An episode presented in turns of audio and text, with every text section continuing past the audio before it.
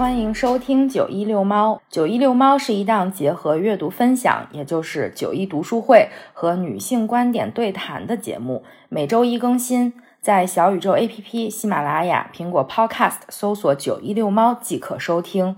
如果喜欢我们的节目，不要忘记订阅和留言哦。欢迎收听九一读书会。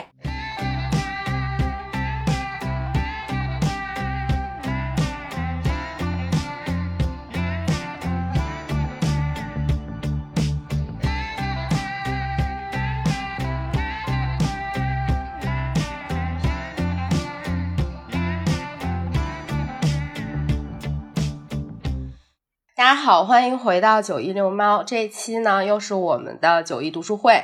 今天是我们的共读，也就是十月的我们唯一的共读书目，就是《如雪如山》，作者是张天翼。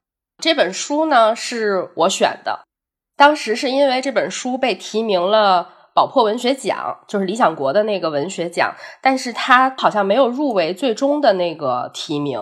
当时我们看到最初的那一波提名的时候，其实我当时选了两本书，一个是《月球》郭爽的《月球》，一个是这本《如雪如山》。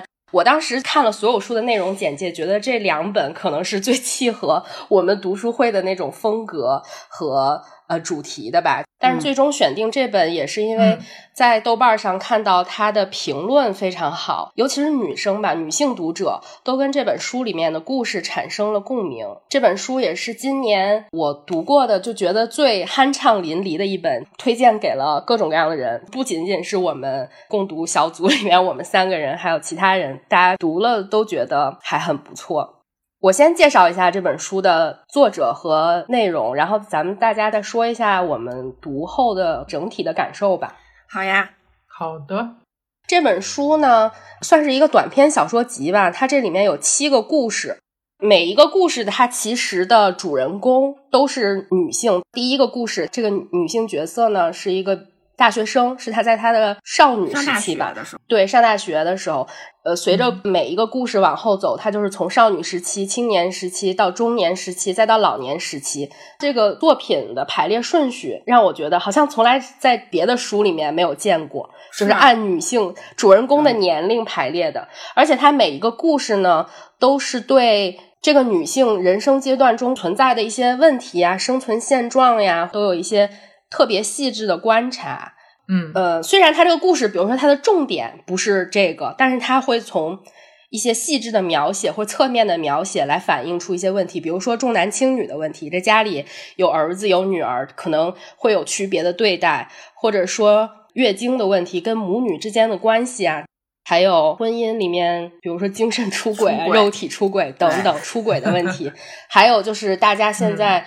呃，经常会被讨论的产后抑郁的问题、生育问题，以及到你步入老年了之后，你可能会经历的一些，也不是说所有人都会经历，比如说失独的这个问题、失独的痛苦等等。每一个故事里面都有这样的穿插，都有这样的描写。作者的风格给我看来是那种特别细腻，然后又。很能让你产生共鸣的，即便你还没有，就像我们还没有步入老年，但是可能也跟那个主人公他年轻时候经历的事情，或者是他之后的那些感受，会有很强烈的共鸣。这个是我在读这本书的时候觉得最吸引我的一点吧，让我读下去的原因。还有一个有意思的一点呢，就是这七个故事的女主人公，她们都叫丽丽，她们是不同的字。比如说，第一个詹丽丽，她的“丽”是那个站立的“立”。嗯，第一个故事叫我只想坐下，然后他给他起了个名字，其实是站立。站着，一直都在站着。对，他的名字每一个取名还都有一些巧思，这个让我觉得就特别特别的有趣。当时我就在想，为什么这个作者每一个故事都叫丽丽？其实他在后记里面写了，但是你顺序读这个故事的时候，并没有发现这一点。然后我就听了很多这个作者，其实他也去参与了一些播客的录制啊，然后还有一些出版社的采访呀等等。听了他说的那个，他好像有一个真实的朋友就叫丽丽，后来他就把这个名字用在了他的小说里面。嗯，然后他在这个后记里面也写说，丽丽在我国是太常见的名字，曾有一个重名概率最高的名字榜单，前二十强里就有两个丽，一个是张丽，一个是王丽。我认识三个叫张丽的女性，我猜任意一幢楼对之高喊“丽丽”，一定会有人应声探出头来。亲爱的读者，你一定也认识一个张丽或王丽，你也一定遇见过他们。在医院中怀抱婴儿、正为产后抑郁所苦的她，跟你擦肩而过。在微博热帖里，你读过她惨死于未婚夫之手的报道。她是你隔壁的早熟小姑娘，也是春运火车上你对面的田径女学生。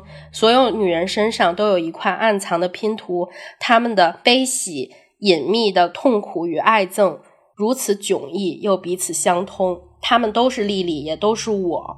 这些百合花长在荆棘丛中。长在泉水旁，雪不能将之埋没，山也不能将之压倒。我觉得他这段写的挺好的，他起了一个丽丽是一个特别大众的名字，特别普通，对。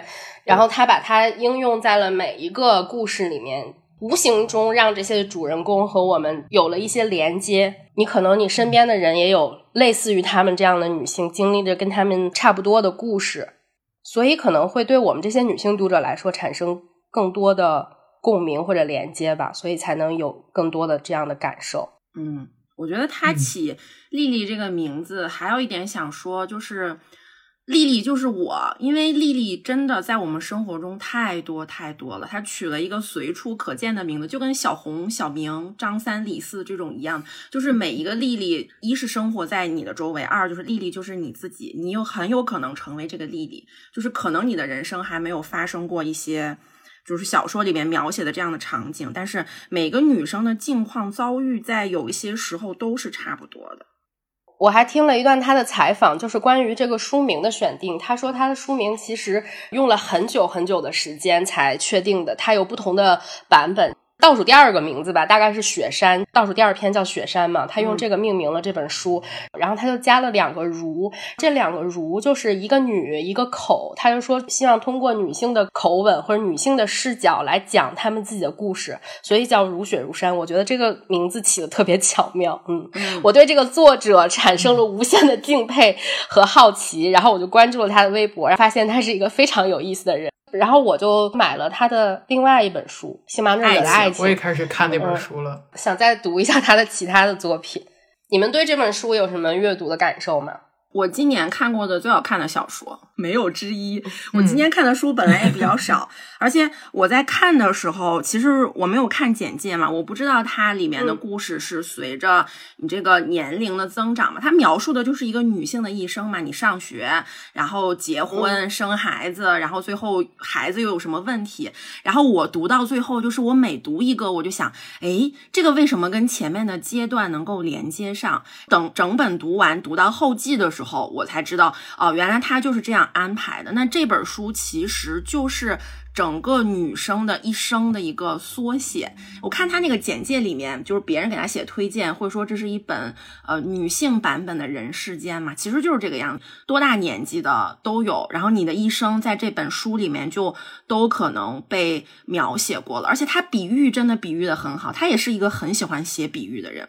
他的每一个每一篇小说里面，虽然他都有一个固定的主题，但是他会用比喻来发散很多个他不是很想刻意强调，但他又觉得需要说的那种小的主题，这个也是很好玩的一点。我在那个微信读书上面画了超多他比喻这个事情、比喻那个事情的那个片段，真的写的很好。嗯，是，我还回去看了一下，我们共读会一共读了这是第九本书了。我就觉得是我们共读会有读过最棒的一本书，是从阅读体验上来说，就感觉哇，真好看，就不需要用任何自控力就能把这本书很开心的读下去，就爱不释手的那种。三脚猫不是说他看这本书都看的坐过站了，我也是，就是干着别的活儿 就不想停下来，就想看这个看这本书。嗯，对，而且它的主题很有内涵吧。就觉得他这些主题，或者说女生经历了这些问题，就一下就能吸引我。我马上觉得我就很想读这本书，尤其是里面说那些关于失独啊、关于性骚扰，还有女性步入老年这些问题都很不可回避，但是有的时候又不是那么多被描写。我觉得真的值得更多的关注。嗯，我还特别想说一下。这本书的纸书，这本书的纸书装帧特别好看，是我近些年 来觉得设计比较好的一本吧。就是从外观上看，它就是整个是一个蓝色系的书嘛，整个背景是一座山，然后上面画的就是做了一个工艺吧，做了一个特别抽象的女性的，好像是一个群像的那种感觉，但是它好像又用发丝把它们联系起来，就好像山上的雪一样。而且这本书我觉得最佳的是。就是它这个腰封是一个雪山，嗯，这个这种腰封我就觉得就是值得称赞的腰封。你不能，对你不能把它扔掉，因为你扔掉了之后，这本书感觉就少了一些。它是一个山的形状，它很像雪山这个故事里面描述的，就是远方那个雪山若隐若现的那种感觉。这个是人民文学出的一本书，我觉得还挺好的。如果大家很喜欢这个故事的话，其实可以收一本纸书，比电子书有一些惊喜。而且每一个故事的篇章页上面，它都画了一个插图，应该是作者自己画的啊。嗯，这个没有看到哎，我很好奇，你能让我看一下拜年那本书的插图是什么？拜年会画个画框吧？我猜画个礼物，我给你看看，画了一个画。你看，我说会画个画，对。哦，那我们下面就进入我们的下一趴，因为它毕竟是一个短篇小说集嘛，有七个故事，我们每个人都选一个自己最喜欢的故事，然后跟大家介绍一下，顺便再朗读印象深刻的片段吧。我最喜欢的故事是我只想坐下，我只想坐下。它讲的是整本书里面最简单的一个故事，就是一个女大学生，她放寒假春运。坐火车回家，这路上也没有发生什么很奇特的事情，就是他本来没有座位，后来坐了他同学的座位，然后又被抢了，然后列车员让他到自己的列车员休息室里面去坐。本来你是觉得是一个很平和，就跟我大学放假的每一个春运这样，我经历过的春运只会比他更夸张。但是他结尾列车员没有这么纯洁的一个人，他最后还是想对这个女生有一点上下其手，然后这个女生为了换取一个相对舒适的。的环境嘛，就是我只想坐下，他想坐着，然后他选择了忍受这件事情。这个在最非常后面篇幅很小，我特别喜欢这个故事，其实是因为他跟我上学的时候的那种经历太像了。是我有同感。我从零八年开始春运高峰坐火车，那个时候简直就真的跟他这个一模一样，勾起了我非常多的回忆。像我们那个时候去坐火车。就是你需要去排队买买买票，也没有那个幺二三零六，然后你也不一定能买到有座位的票。我有好几次都是买的站票回去，然后站票呢，你就要去那种车厢连接处或者去餐车提前抢位子，就是那样在那儿熬一个晚上。就不是说我不想买更好的票，是因为我根本抢不到那个票。非常夸张，排队买票也非常夸张，还要去那个火车票代售点，有大学城的大学生又特别多，你要排队两三个小时，可能才买到过一张呃站票，才能那样挤着回家，就在那个车厢连接处，坐在那个行李上面，就那样佝偻着回家，你知道，就整个给了我非常那种感同身受，把我瞬间拉回了十年前，你还要需要这样去。你现在让我忍两三个小时，可能我都忍不了。这个故事，尤其它又开篇第一个嘛，然后就极大的引起了我对。这本书的兴趣，但是后面仔细来回想的话，这个故事其实还是一个蛮深刻的故事，因为整个的这个火车，它就像是一个女大学生你初入社会的这样的一个实验场。你没有座位的时候，你怎么样找到座位？就跟我们现在就是放到任何事，你没有工作的时候，你怎么样找到工作？你在这样一个很，我就说很激烈、很厮杀的环境下，大部分人都没有座位。你作为一个女生，你怎么样能够坐下？作者最后给。的隐喻是，可能是这个女生她为了坐下，她选择的是忍受了一个有一点点权利的一个人对你的一些骚扰，你付出了一些东西。我觉得她不完全是你在一个春运的环境下，她有一点点想要隐喻整个的你在社会中，就是男的、女的、老的、少的都有嘛，你可能就是有各种各样的事情都会发生。我给大家分享一个片段，是座位被抢的时候的他的一个反应。再回来，他座位上坐了个人，一个宽肩大膀子的男人，驼色毛背心儿，叉开两腿，两手手心朝上搁在大腿上，睡得鼻翼一扇一扇的。他的小羽绒服被搭在小桌上搭着。火车上常有这种人，趁别人上厕所蹭着坐一会儿的人，他走过去，犹豫是拍还是戳，最后选择拍了一下他的肩膀，没醒，只好再加重拍两下。那男人猛一抖动，睁了眼，他腼腆的笑一下，以为就够了。那男人却不笑，木着脸看他。他说：“大叔，请让让，为啥？这是我的座位，你的票呢？我看看。”他说。我自己是无座的，不过这个座位是我同学的，他让给我了。那你同学嘞？我同学下车了，他下车了，这座谁坐就归谁，你说对不对？丽丽怔住，他提前怕起来，心口滚过一丝寒气。前半夜的旧人只剩下那个戴金项链的男人，他投出最诚挚的求助目光，软着声说：“大叔，求你了，求你了，你给我做个证明，是不是我同学把座位让给我了？刚才我是不是一直坐这里？”那人低头从塑料兜里又拿出一颗蛋，转着圈在桌沿上磕蛋壳，不紧不慢地看他一眼。是你同学的没错，可人家说的也没错。你同学走了，那就是个没主的座。你是站票嘛？你们大学生读过书、讲道理的，对不对？许你坐，不许人家坐，没这个理嘛。毛背心男人点一下头，哎，大哥，这句话公道。丽丽说不是，他鼻子酸胀了，我就去上个厕所，我放了件衣服站着坐的。你衣服呢？哦，在这儿，那我没看见。反正我过来的时候，这座空着。井里面抱着孩子的妈嘟囔：“哎呀，欺负人家小姑娘。”他低下头，拖着行李箱，手臂上挂着羽绒服走了。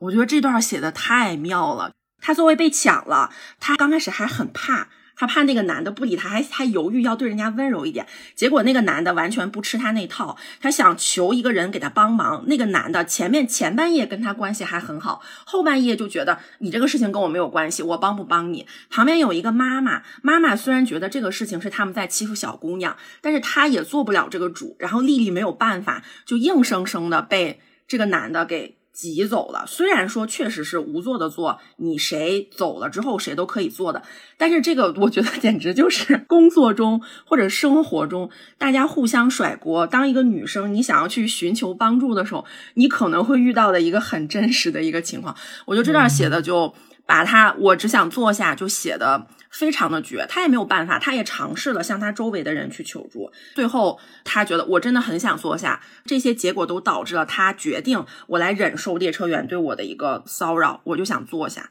刚开始我真的没有想很深，在它里边有很多陕西方言，不知道你们有没有感受，就是那个抹妈大，就是没问题的意思，就是能上来，大家不都要没有坐往上挤嘛，就说能上来抹妈大。然后我看到这个之后，我就觉得哦，真的太像。但是往深里去想的话，它整个影射的是女生，或者说不管是女生，或者说你作为一个相对幼小的个体，你想去寻求一些问题去解决，去寻求帮助的时候，你会遇到各种各样的问题，很深刻，真的很深刻。我也特别喜欢这个故事的原因。对它一方面是那个绿皮火车环境描写描写特别好，它就是把里面形容就说这些人睡的就是。半困不醒，就好像液态和固态之间。然后他从那儿走过去，得把这些人弄醒。然后我就记得当时坐火车，当时人们就在那车厢里横七竖八的躺着，怎么着坐的都有，上面下面全是人，就是感觉真的是非常形象。而且它结构上特别好，就是前后的那种呼应。不是后来有个人上来，然后带了个大公鸡嘛？那个大公鸡还特别悲凉的搁那儿嘶沉，在那儿打鸣。后来就已经坐到了那个乘务员的座位上，他就梦到一些小女孩。后来那个大公鸡的爪子就伸过来了，然后其实就是那个乘务员的骚扰他的手，因为他有很多很多的铺垫，你就不知道这只大公鸡后面又要出来，然后前后进行一下呼应，一个 callback，感觉挺妙的。而且开始觉得他跟这个乘务员就有一些暧昧，你感觉后面是不是一个美好的爱情故事？后面会不会就他俩产生一段什么情愫？结果最后变成了一个特别恶心的性骚扰的故事，还挺出乎意料的，还挺喜欢这个反转的。三养猫呢？这个故事我比较喜欢的一点就是这两个主人公的名字的设定。这个女性角色就是这个学生嘛，叫詹丽丽。刚刚我们也说了，就是她。一直在这个火车上站着嘛，他的名字其实也是站立的一个谐音。然后这个列车员呢叫左一下，左啊，其实就是坐一下的意思，嗯、坐一下的谐音。也像你们说的，其实就是列车员一开始显现出了一个非常善良，尤其是看到他们学生证了之后，嗯、对这两个女大学生表现出了极大的善意。但是他最后情节的一个反转吧，嗯、我觉得也是出乎意料，也是在意料之中。他的善意是有目的的。但其实最后作者也写了，说二十年后，詹丽丽在跟别人讲这个故事的时候，总会嘴角往下撇着笑，说：“老娘卖半条腿换个包厢软座值了。”我觉得他可能也是经历了这个社会的摸爬滚打之后，像九一说的，一开始他的小社会就是从这个车厢里开始的嘛。等他可能步入职场啊，等等，比如说有职场上的性骚扰，肯定有各种各样，比如说以调情或者调戏的一些情节，然后换取工作上的利益啊，等等。他就觉得，哎，在车上被人摸一下，其实也不算什么，他已经习惯了。作者也是从侧面反映出了一个女生从一个特别懵懂的一个状态，到经历了之后各种各样复杂的社会情境，或者是经历了各种各样职场上面的算计啊，之后她的一个改变，也是她是被这个社会不停塑造的。其实是一个很多女性的一个小小的缩影，所以我觉得这个故事写的很精妙，就是从一个小的场景能够发散到一个特别大的一个事情上。嗯，对，嗯，是我最喜欢的故事其实是第二篇《地上的雪》，因为我没有读过类似的故事。《地上的雪》其实它是讲了女性的月经的故事。这个主人公也是丽丽，她的那个丽是一粒米的粒。她妈妈再婚了，然后她就住在她妈妈的新家里，就是这么一个小小的场景。她回家的时候来月经了嘛，不小心把床弄脏了，然后她就讲了她月经初潮的故事，以及她妈妈怎么教她用卫生巾。她就觉得月经流血这个事情是她跟她妈妈的一个连接，他们亲情的一个纽带吧。为什么她跟她母亲的关系是特殊的？因为他们都有这个血的连接，月经的血是更深的一层。继父跟她又没有血缘关系，跟她妈妈又多了这么一层关系，就显得她跟她妈妈的关系好像更近、更密切了。这个是我觉得这个血在这个故事里面的一个含义。嗯，还有就是他最后走的时候，其实他不小心在地上滴了一滴血嘛。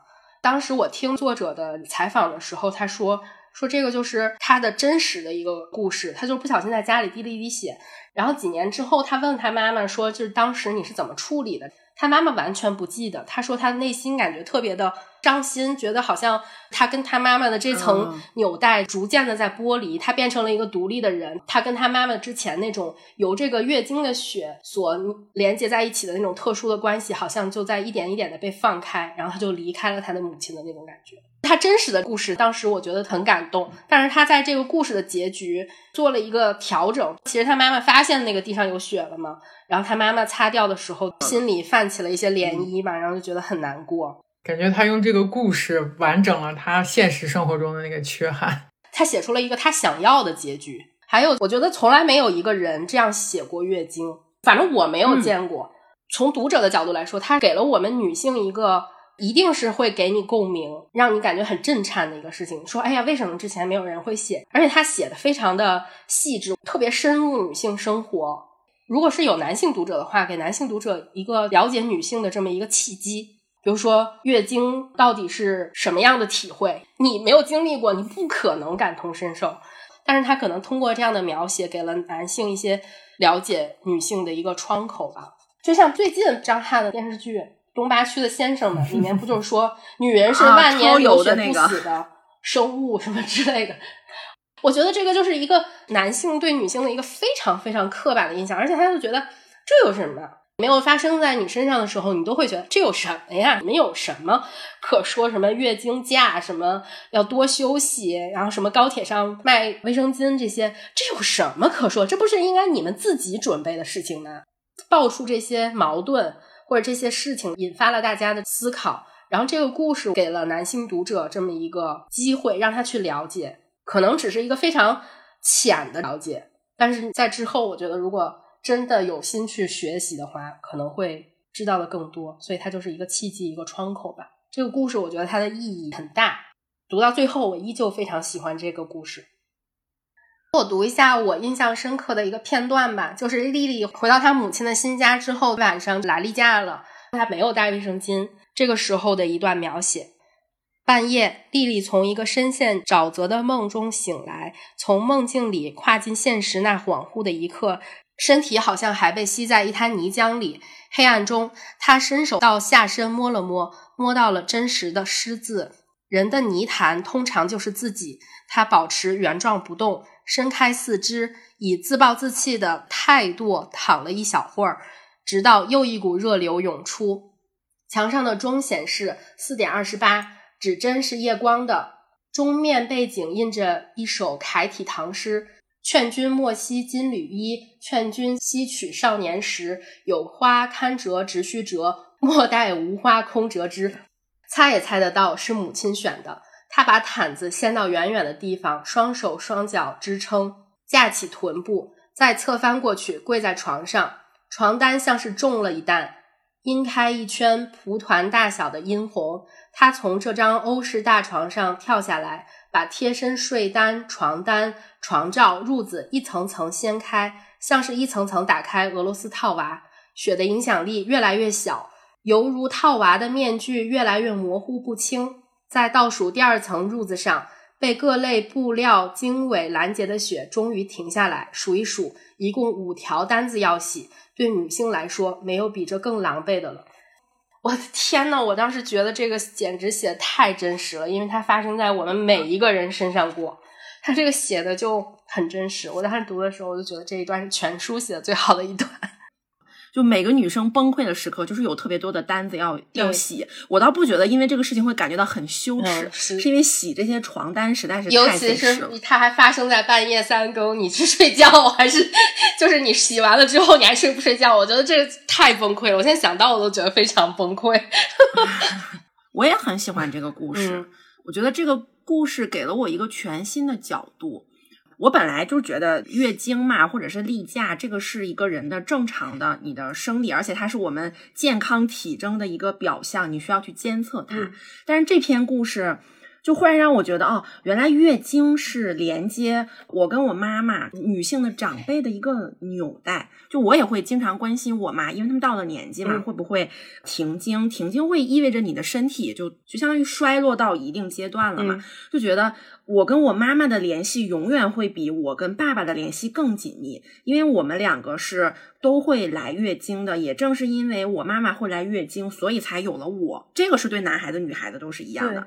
就这个事情让我打开了一个新的角度。我本来只是把它处理成了一个很普通，就比如说洗床单很麻烦这样的事情。但是现在我觉得，哦，这个好妙啊！我跟我妈天然的纽带连接，其实谁也抢不走。所以后面我也特别理解丽丽她那种内心觉得他妈。也不说不爱她了，就是那种心里的小崩溃。对，即便没有血缘关系，也是一个大家互相理解的一个纽带。为什么最近讨论的很多的月经羞耻的问题、高铁卖卫生巾的问题，会频频的在社交网络上面被热烈的讨论？也是因为女性之间大家都经历过这样的事情，所以大家都特别的理解，嗯，以至于。对男性的不理解，我觉得是有一些失望在的。就像你刚刚说的，正因为女性来月经，所以才有机会 生出来。就你这一个男孩儿，嗯，你就是这个月经的产物。说实话，我不明白男性为什么会觉得这个是羞耻，可能是一种，比如说历史遗留问题吧，觉得它是一个污秽的东西。有这样的理解在，所以他根深蒂固的有这种想法。但是我是觉得，都二十一世纪了，是不是大家都有机会去学习这个？你身边也有女性，你的妈妈，比如说经历更年期，你的妻子、你的女朋友、你的妹妹、你的女同学，就是你也生活在一个被女性包围的这样一个社会里面。大家如果这么小的事情都会产生如此大的分歧和对立的话，其实也没有什么特别大的好处。不如我们之间互相学习，在一些运动里面，不光是女性运动吧，还有一些种族的运动。我觉得听到最有意义的一句话就是 “be educated”，你应该去被教育。就是说，你遇见这件事的时候，你先应该放下你的这种固有的思维思想，然后你去倾听别人说的，你觉得哪些你能理解，哪些你不理解？不理解的地方，你能够通过什么样的渠道去被教育？然后通过这样的一个学习的过程，达到我们的互相理解、互相包容，然后承认女性就是天生比男性要弱的一个群体，就是这样，在生理方面就是这样的。既然提到了被教育这个点，如果有有男性听众听到了我们这一段，就希望可以告诉他们，月经时间没有你们想的那么准。如果它很准，表明你身体很健康，但是它会由于各种各样的情况，比如说我只是出个差，哎，我心情有一点点变化，就不能够按照他约定的那个时间来，所以会出现很多次，比如说在高铁上，你忽然发现自己来例假了，可是你没有卫生巾的情况，这些都是很正常的发生的。因为我看到很多男的都说，这种东西不是应该你们都到日子来，你应该提前备着吗？没有你想的。那么的轻松自如，而且这种事情就像是你也知道你自己手机会没电，你也不是什么时候出门都带充电宝是一样的。这个话就是仅仅啊，告诉我们所有的男生，跟你们想的很不一样，就是大家了解的还是很少很少。嗯嗯，现在还挺好的，我看上海的一些。大学啊，高中啊，然后都会有那种卫生巾互助的，在厕所里就是放一个小袋子，然后写着取一放一，大家互相帮助，互相帮助还挺好。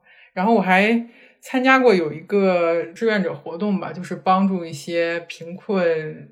国家就比如说非洲的一些女生，她们真的是因为月经而贫穷。如果她们来月经了，然后她没有那些卫生用品，她就不能去上学，不能去上学，她就没法找工作，她就得早早嫁人，然后这一生好像就因为月经这件事情而改变。我们当时做了一个小的活动，帮他们做那种可以反复使用的，用布做的那种垫子一样的卫生巾形状的，就是一个扣可以扣上。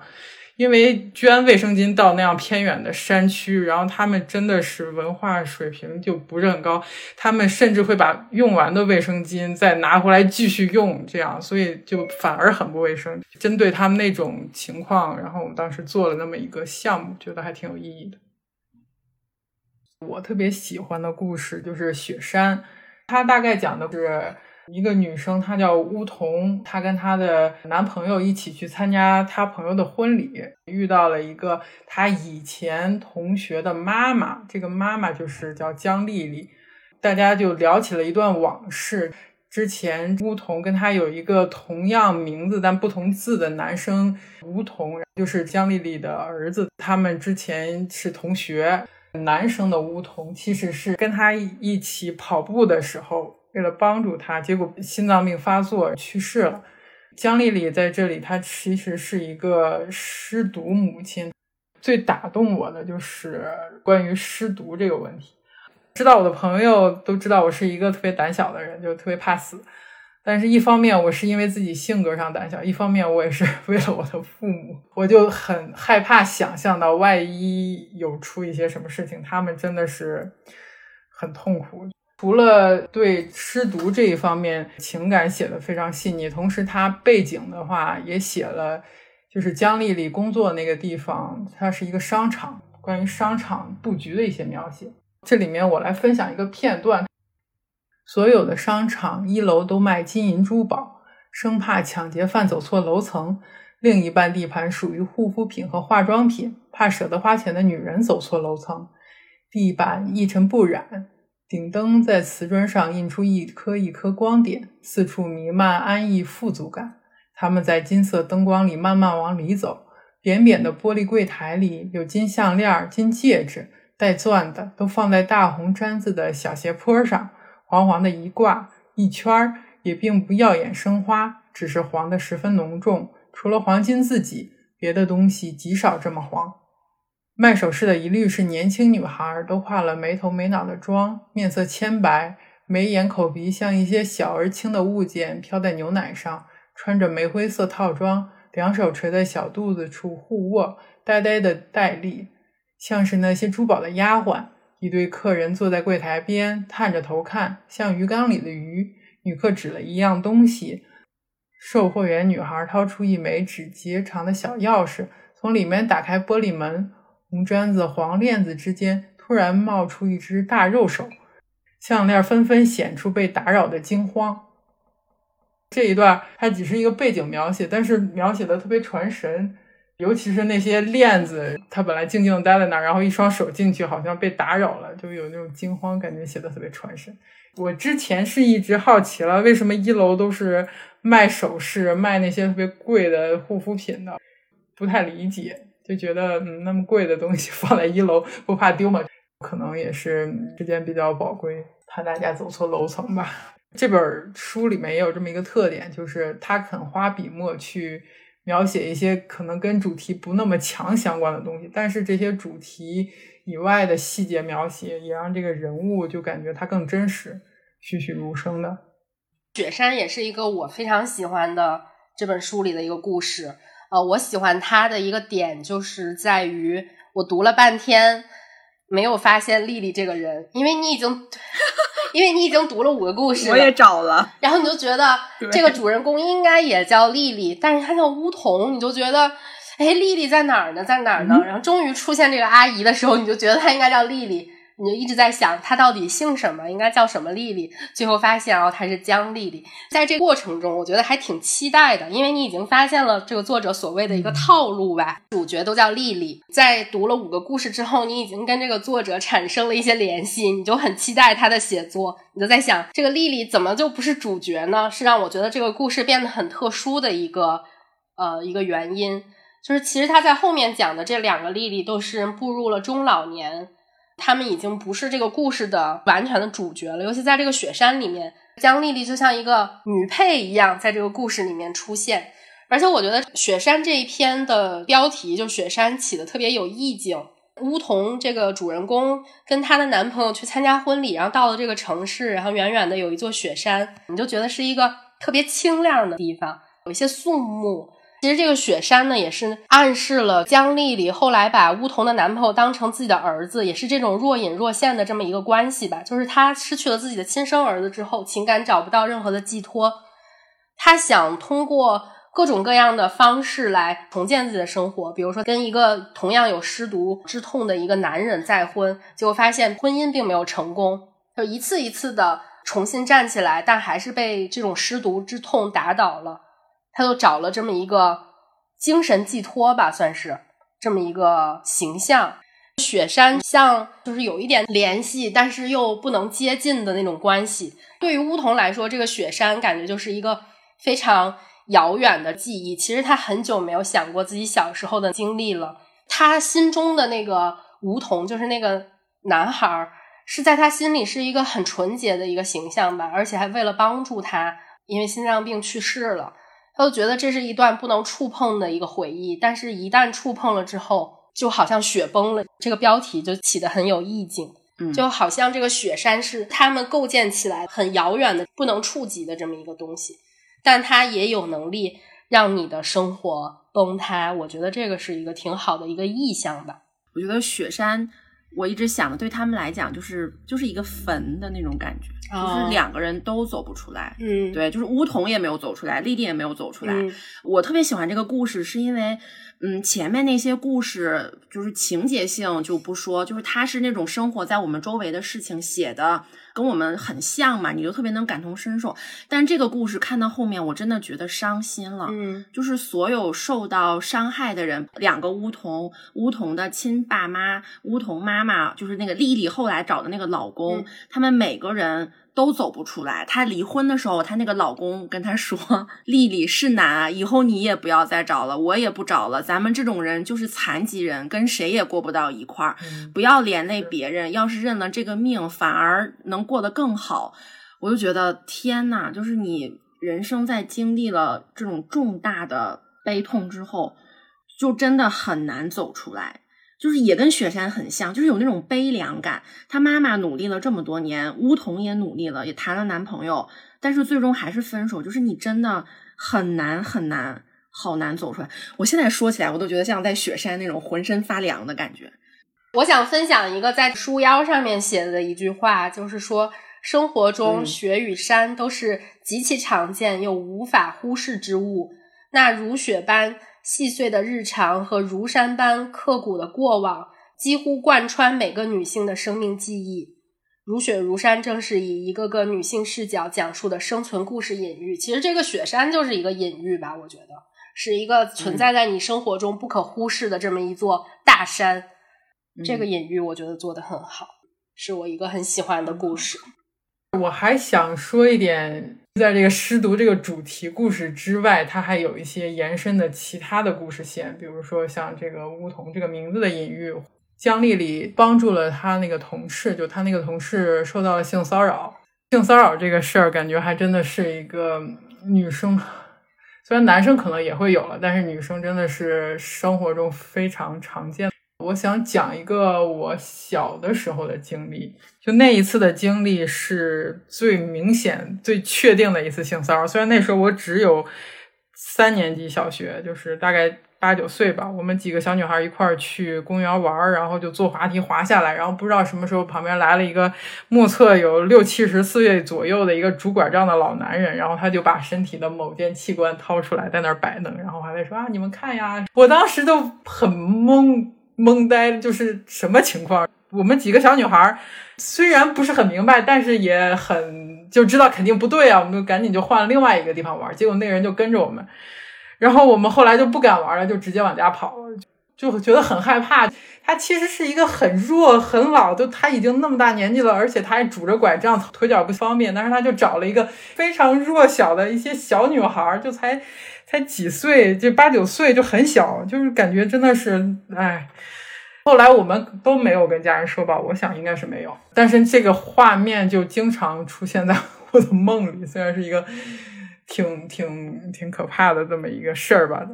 后来我就当然也长大了，我生活中也会遇到一些其他的，但是都是有点分不太清楚是不是性骚扰。虽然我们现在说，就只要女生觉得不对，这就是性骚扰，但是其他那些都是界限不那么清楚。但这件事儿真的是是一个阴霾，盘踞在我生活中很长一段时间。《如雪如山》这本书里面，其实特别明确的讲性骚扰的一个故事是第三篇，就是泳客在游泳池里面。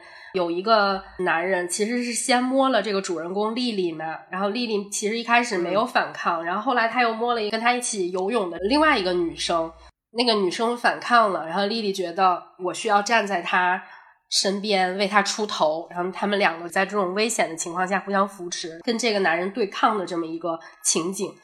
这个故事其实就让我想到了泳池是一个我们生活中一个非常常见的一个场景吧。就像我们比如说坐地铁，或者说坐火车，就像第一个故事里，在车厢里都是一个性骚扰频发的一个场所。比如说没有监控或者摄像头，或者人特别多，你又没有办法第一时间确定你是不是被性骚扰了。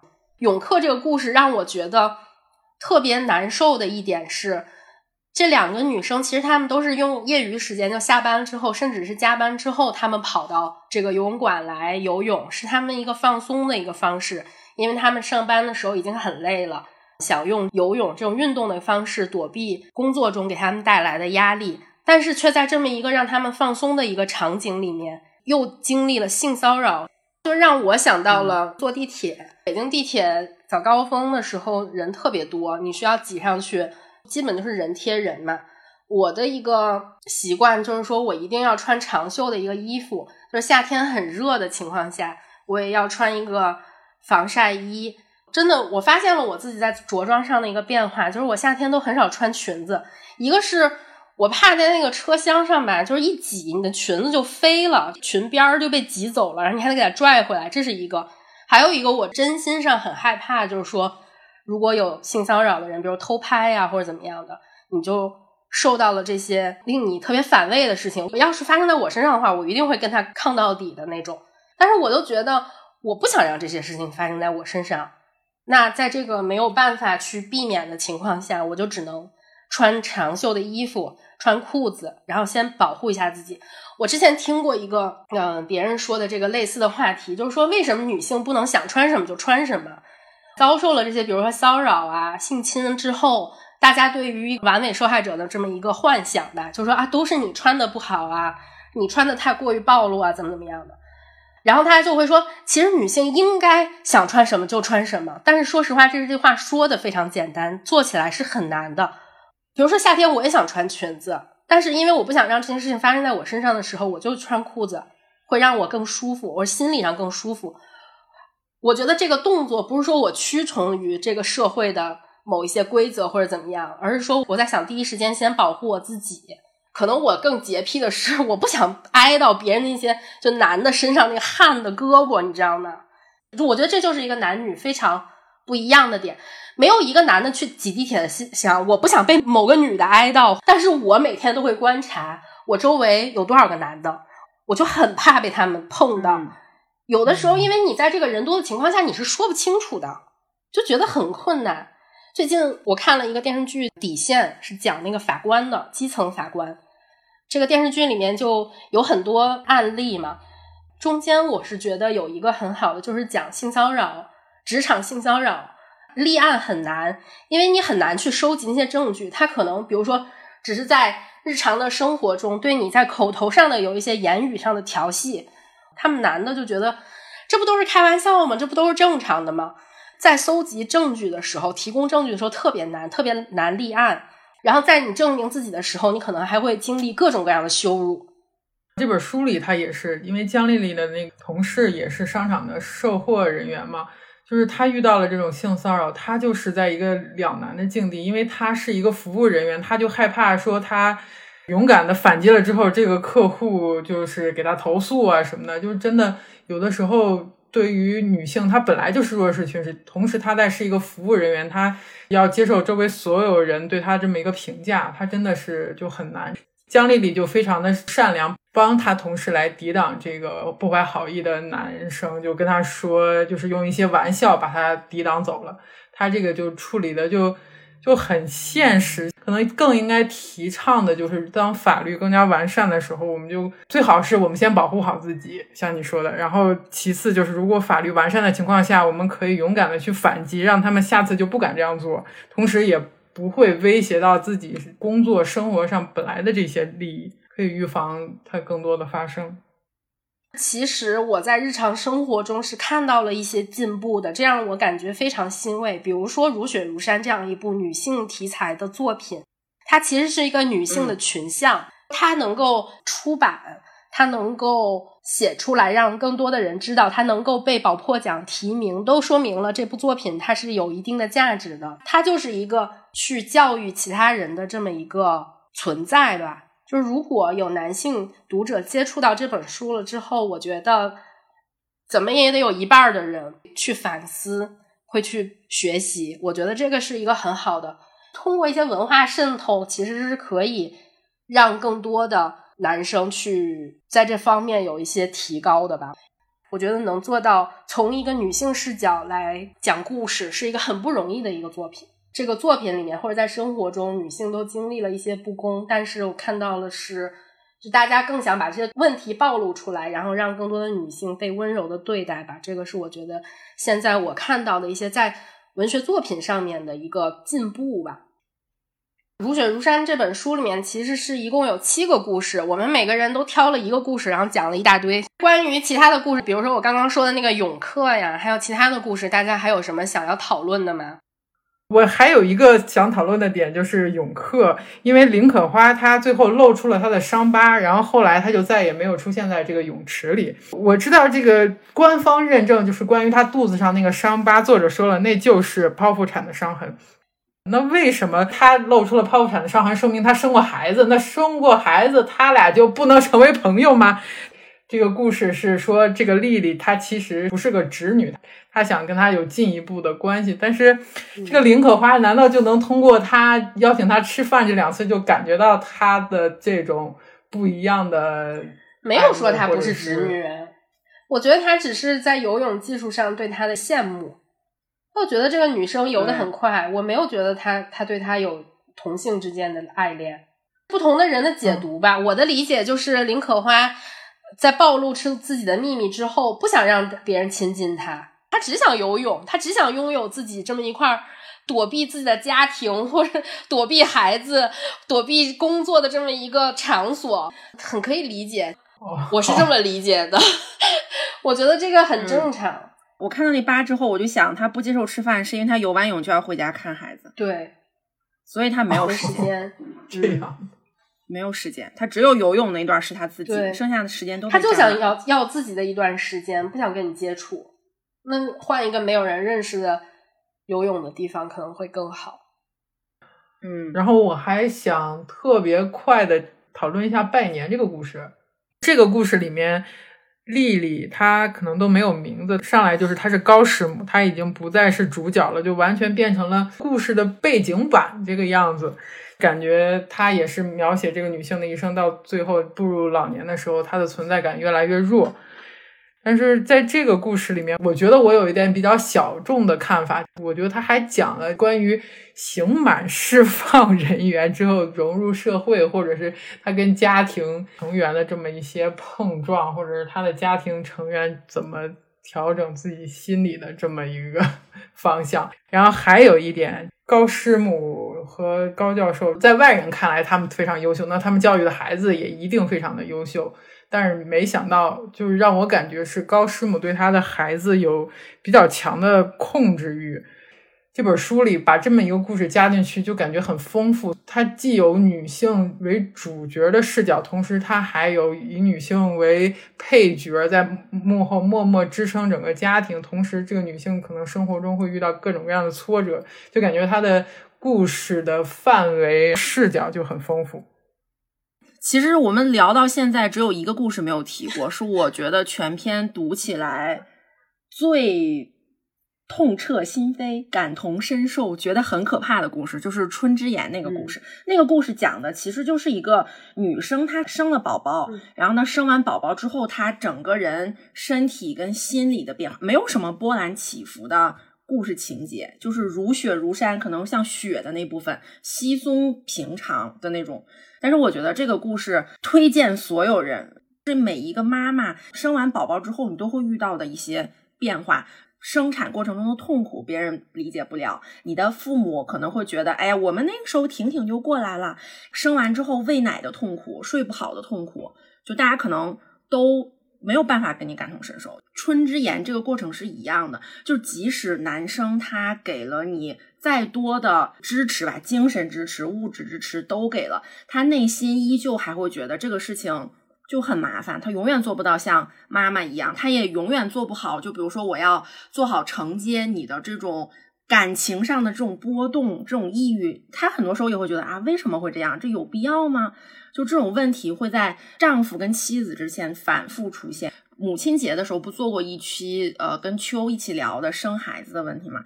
整体的女生真的是需要被更多的去理解。为什么我觉得这本书特别好啊？是因为这些故事之前可能都有人写过，生孩子的这个话题，可能有的男作家他们也提到过，但是只有女作家才会把来月经、生孩子这种痛苦写的。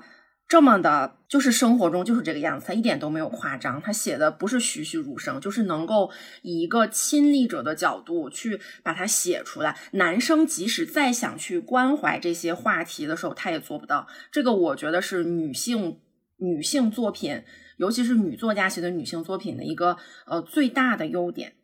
但是其实我听过这个作者的采访的时候，他说他最想被去掉的一个标签就是女小说家、女作者，因为他觉得没有人去说说这个作者是个男作者、男小说家。他觉得故意提起这个“女”这个标签的时候，就是男女的不公平的一个表现。为什么一定要在女作家前面 强调她的性别呢？她就是一个小说家、一个作家而已。我觉得这个也是一个让我联想到的这么一个问题。然后关于男性的不理解，其实我听过很多，尤其是最近经常听播客，你会听到一些男主播，他们比如对于一些问题的讨论的时候，我之前听过一期关于春逝的这个节目，就是九人的那个话剧，我们之前也做过一期讨论。春逝里面其实是两个科学家顾静薇和曲建雄，他们互相扶持、互相激励的这么一个故事。我听到的就是男性观众和女性观众的截然不同的两个观感。女性观众就觉得我我就一直在哭，特别感动。没想到他们在三十年代提出的这么一个思想，我们现在还没有进步到他们想要的那个状态。以及他们为此付出了这么多艰辛的努力，在这种不公平的学术环境下，还创造了自己的这种学术成就等等，给女性观众了一个极大的鼓励和共鸣吧。这么一个话剧作品。但是男性观众，我听到的好几好几个啊，我都听到了大家评论就是，我听说这个话剧特别好，我去看了，结果没有达到我的预期，我怎么就不感动呢？我周围的女生都哭的，我不知道她们为啥哭，她们表现出了不理解甚至不知所措的这么一个状态，以及比如说你看一些女性主题的文学作品的时候，有的男生就会说，我真的没有办法跟他产生共鸣，因为我没有经历过这样的事情。我觉得这是一个非常正常的表述，就是因为我没有办法跟你经历一样的事情，所以我无法感同身受，我没有办法向你产生那么深刻的理解。我觉得这都很正常。如果你是说，嗨，我又无法理解，所以这个作品没你们说的那么好，或者是在一个把自己放在一个比较制高点的这么一个位置，你拿你自己的性别来评价这样一个作品的时候。你的态度不端正，你知道吗？但是我觉得这些男主播给我的感觉就是，因为我的性别，所以我没有办法跟你产生这样的连接，所以我没有办法理解这件事儿。但是呢，我通过这个作品，我有了那样的理解。原来从女性的角度来看这个问题是这样子的呀。我觉得他们给我的感觉都是这样的，就是说，虽然在你的生活中没有办法，可能你的性别有些局限，但是通过多样化的作品来说。你会把自己放在一个其他视角去感受这件事儿，然后你的视野可能就被拓宽了。如果我听到这个男生说，但是我愿意去学习，我愿意从你的视角出发，试着去理解的时候，我就觉得孺子可教。关于《如雪如山》这本书，我们在上面也讨论了很多，剧透了很多。接下来我们就想推荐一下相关的作品呗，影视剧也行，文学作品也行，类似的作品有没有？大家推荐的可以去拓展阅读一下的。我有一本想推荐的，是我还没有读，今天刚刚刷到的，但是就是真的很不错。它是一本叫做《传奇女书》的一个书。这个书它讲的就是过去那些女孩子，她们也学不了字嘛，所以她们就自己造了一种字，来在女生之间进行一个交流，就是硬生生的造了自己的字出来，然后她们的。核心的思想就是天下妇女姐妹一家，就在他们去，比如说逛庙会，或者说去庙里面参拜的时候，不都会放那种纸吗？大家就会你留一张纸，我留一张纸，就留在那个地方去互相交流，然后就支持着，就是所有女生就做所有女生的这种后盾。后来我发现这本书它是湖南那边，据说湖南省博物馆现在还有那种女书的那个。字样，然后这个是我今天早上刚刚刷到的，它里面还会有他们过去的那个字的样子，他们写的那个字做出来就像一把一把的那个小的叶片，又像一个小的宝剑。现在这个大家也有很多人在继续的传承，我觉得跟女性是很有关系的，然后就推荐给大家。我后面也会去买一本了解一下。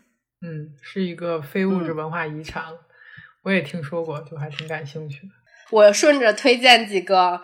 我看这个故事的时候，第一想到的其实是八二年出生的金智英，是一个韩国的作品。它有电影，也有书，它也是讲述了一个母亲在生完孩子之后的一些挣扎，以及重回职场的一些挣扎吧。如果感兴趣的话，可能跟这个《春之言》有一点像，大家可以去读一下或者看一下那个电影。还有一个是我想推荐一个作家叫爱丽丝·门罗，她是一个加拿大的作家，是因为我听作者张天翼的这个采访的时候，他说他很喜欢这个作者。